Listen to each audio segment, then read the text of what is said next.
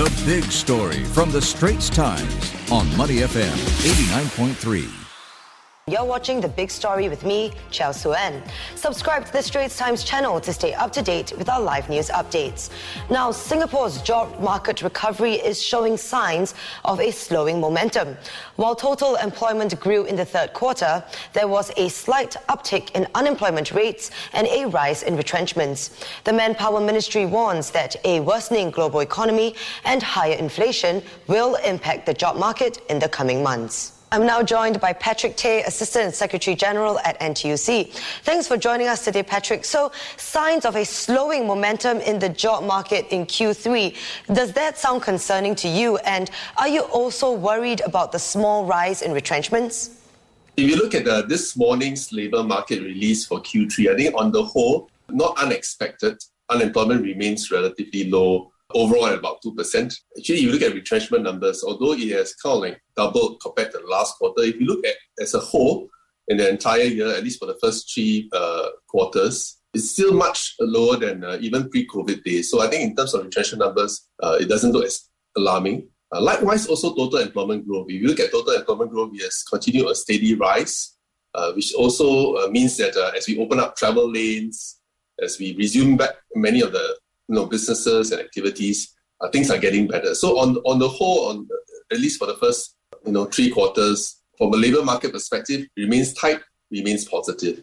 However, I think the, the, the key challenge is what lies ahead, the rest of the, the year as well as next year. I think quite a number of uncertainties are, are looming, besides geopolitical, uh, global economic outlook, and of course, uh, something that is very close to our hearts inflation, cost of living, interest rates, and energy prices. I think these are, are impacting us in a, in a very tangible and, and, and very uh, clear way in Singapore. And uh, it's not just Singapore, I think around the world, uh, every country is facing uh, such headwinds. So I think uh, that's the outlook for the rest of the year. I think it's going to be a bit uneven. Uh, there's strong demand, at least locally, for of, as we open up travel lanes, for example, like aviation, hospitality. We've seen the likes of what we had in F1, where you know, very, very strong tourism and, and F&B. but again, there will be headwinds uh, with all what I've shared earlier. And of course, uh, rising energy prices, supply chain uh, disruptions, still is what's happening globally, may, may impact different industries in different ways. So uh, I remain cautiously optimistic uh, for 2023. So you've mentioned that there are headwinds anticipated. So if the Singapore economy does take a turn for the worst in the coming months, what can employees and companies do to prepare for a more challenging environment? Yes, I really hope we, we don't go down south. Uh, I'm like like many many of us, uh, we are cautiously cautiously optimistic, but we also uh, are mentally prepared for the headwinds. So I think in such a climate, in such conditions, I think important for companies and businesses, uh, including workers, uh, and therefore the Tripartite partners are working hand in hand closely and watching this space very very closely to see how you know we can keep up with the times at the same time also manage some of these curveballs.